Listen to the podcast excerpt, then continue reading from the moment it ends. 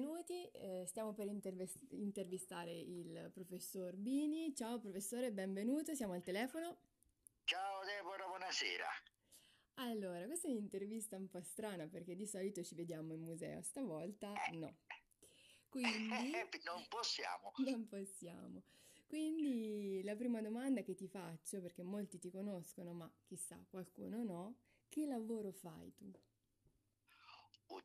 Oddio, che lavoro. Eh, lavoro per noi, perciò metto nel mezzo anche te. È una parola grossa. Eh, diciamo cosa facciamo per vivere? Ci divertiamo studiando la natura. E non è male. eh, no, perché diciamo il concetto di lavoro per noi come dire, per noi è un po', è, è, è un po' quasi estraneo perché non ci accorgiamo che stiamo a lavorare 12-14 ore al giorno senza sudare, senza fare fatica, senza accorgercene perché mm, per noi per noi non è lavoro, per noi è vita e noi viviamo per leggere, per studiare, per cercare, eh, per arrabbiarci quando prendiamo una cantonata, ma eh, diciamo francamente siamo dei fortunati. Mangiamo magari pane e cipolla, questo non... Eh, però insomma facciamo una vita che io non cambierei con nessun'altra e credo neanche tu. Eh? No, no, no ma penso che molti si chiederanno mm, com'è accaduto, perché le conchiglie, quando, come mai? Oh, oh, oh, Dunque, sì, no, è giustissimo quello che mi chiedi eh, perché le conchiglie, sai, i, quei bambini rompiscatole che girano con le, con le, rane in tasca, una volta si diceva perché adesso i bambini se vedono una rana magari hanno paura, esatto. eh, eh, io sono sempre stato così, perciò c'ho una cosa, l'hai vista in museo, la, la, mia numero uno, una conchiglia che mi regalò un, un palombaro quando c'erano ancora i palombari ancora subacquei, no?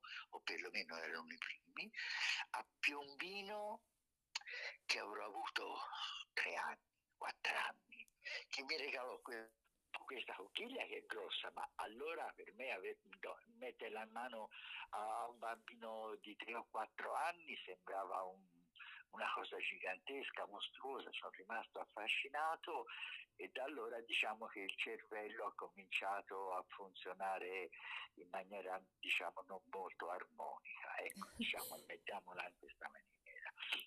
Beh, ha prodotto eh, ottimi eh. risultati perché mh, mm, dove, ah, dove, hai iniziato a, a studiare biologia marina? In che parte del mondo? Eh, dunque, no, prima io ho, fatto, ho studiato scienze naturali a Firenze e, e con il mio vecchio professore eh, Bettino Lanza, che era un erpetologo, la, la, tesi è stata su serpenti ovviamente. Però io volevo studiare biologia marina e allora io ti parlo del 1970, aspetta, fammi ricordare, 73. 73 eh, eh, biologia marina in Italia se ne faceva poco o niente. E, Townsville, la James Cook University eh, nel Queensland in Australia. Racconta, raccontaci qualcosa di questo, di questa Townsville. Sulla barriera, ah, sulla barriera corallina niente. Un, una piccola cittadina che vive, viveva, ora dopo tanti anni, non lo so, eh, viveva dell'università nella quale, meraviglia, c'erano insegnanti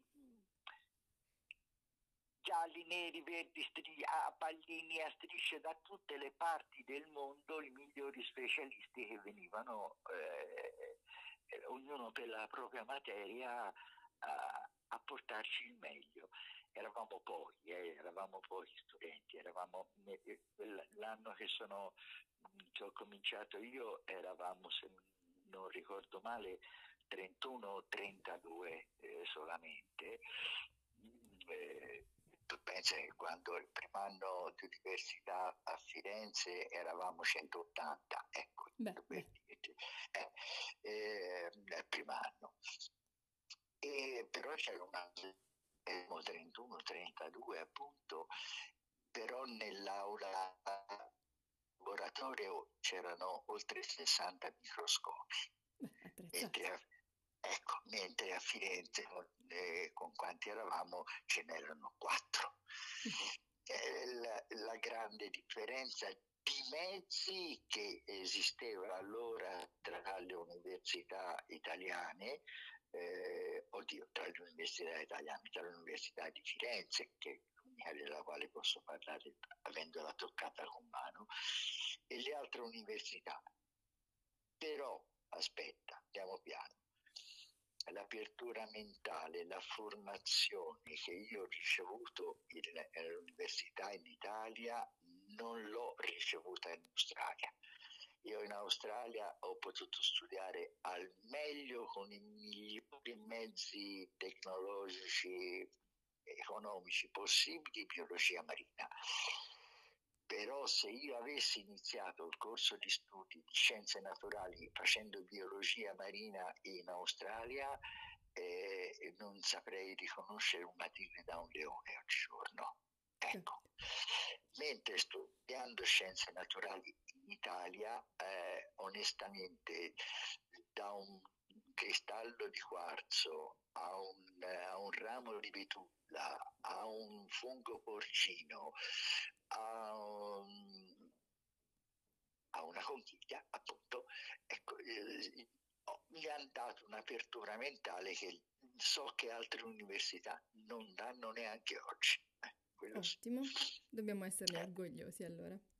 Sì, sì, così, ma poi basta guardarci intorno, eh, i, nostri, i, nostri, laureati, i nostri ricercatori se li rubano le varie università eh, eh di tutto il mondo.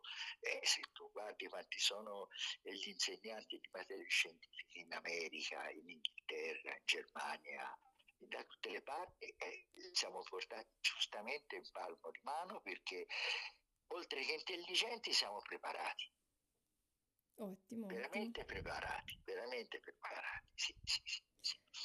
Townsville, se non... Pur... Oh, scusa, dimmi. scusa, dimmi, dimmi. No, no, no, vai, vai, vai.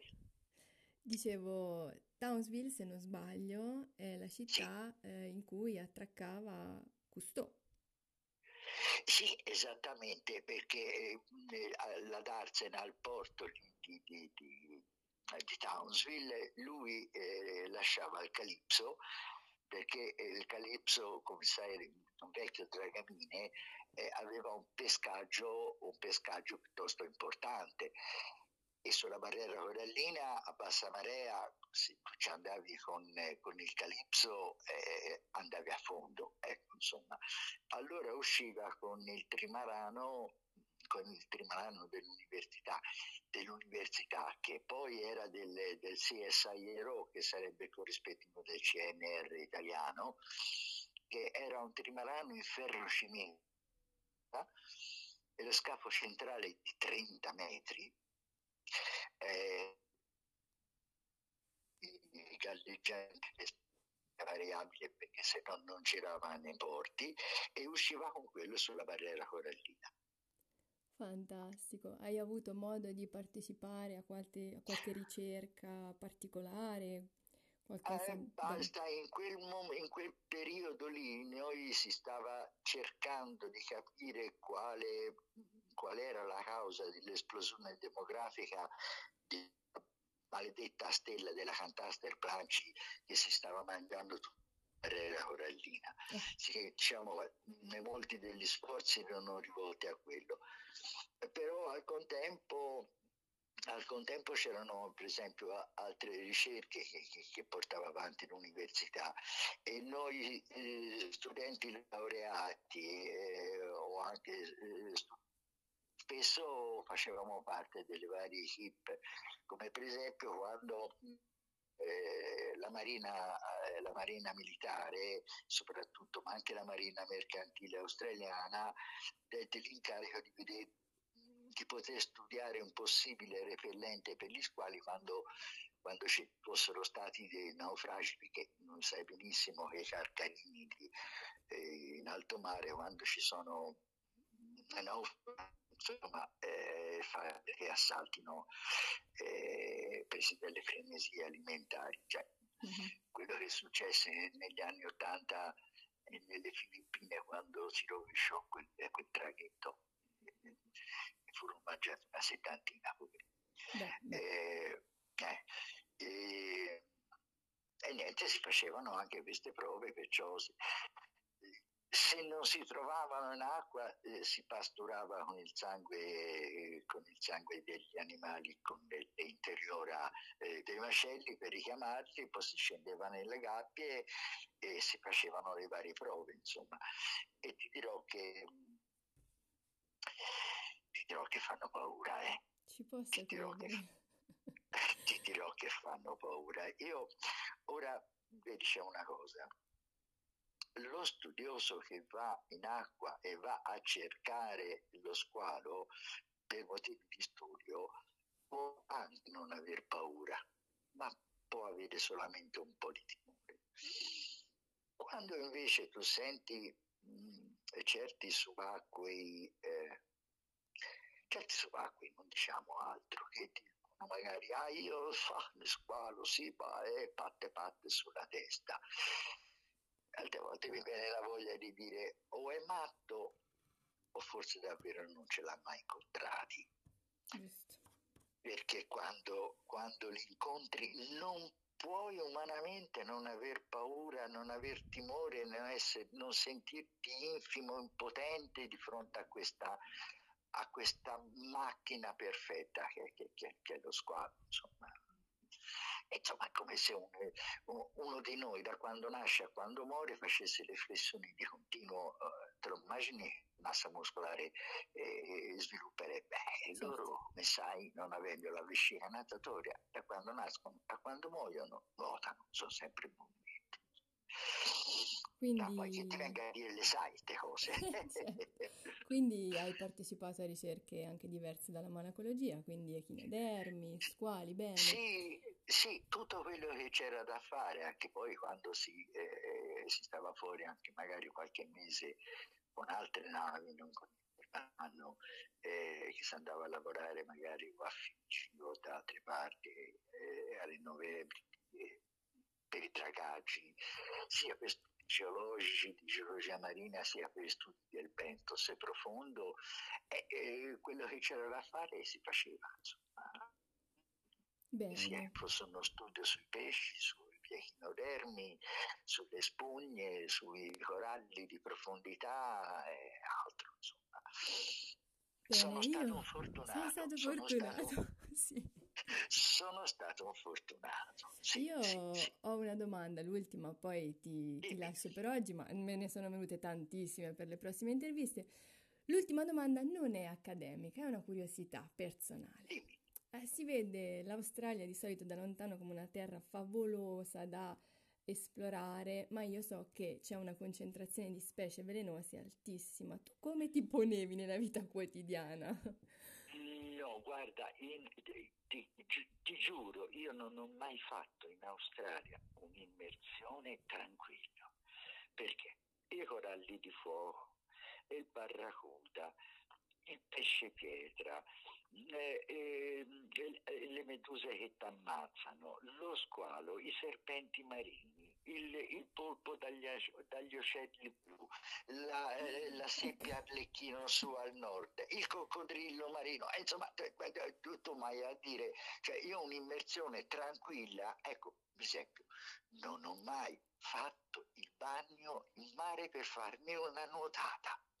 Beh, beh, mai. Beh. Vabbè che quella è un po' una deformazione perché per noi il mare è, è un posto di lavoro, ecco, insomma. Siamo meno fortunati di altri, nel senso non ce lo godiamo spesso eh, per la bellezza della, della natura, cioè goderselo con gli occhi con gli occhi dell'ingenuità, perché andiamo sempre a vedere oh, quella conchiglia come si chiama, quella spugna lì cosa ci fa, quell'alga lì non la conoscevo. Esatto. E, e, la poesia del mare noi ce la perdiamo paro paro tutta, tutta. È vero, è vero. Va bene, prof, grazie per questa intervista. Grazie La prossima te, volta Deborah. ti chiederò Alla altre cose. prossima. Ciao, grazie. Ciao, ciao, ciao, ciao, ciao. buonasera a tutti.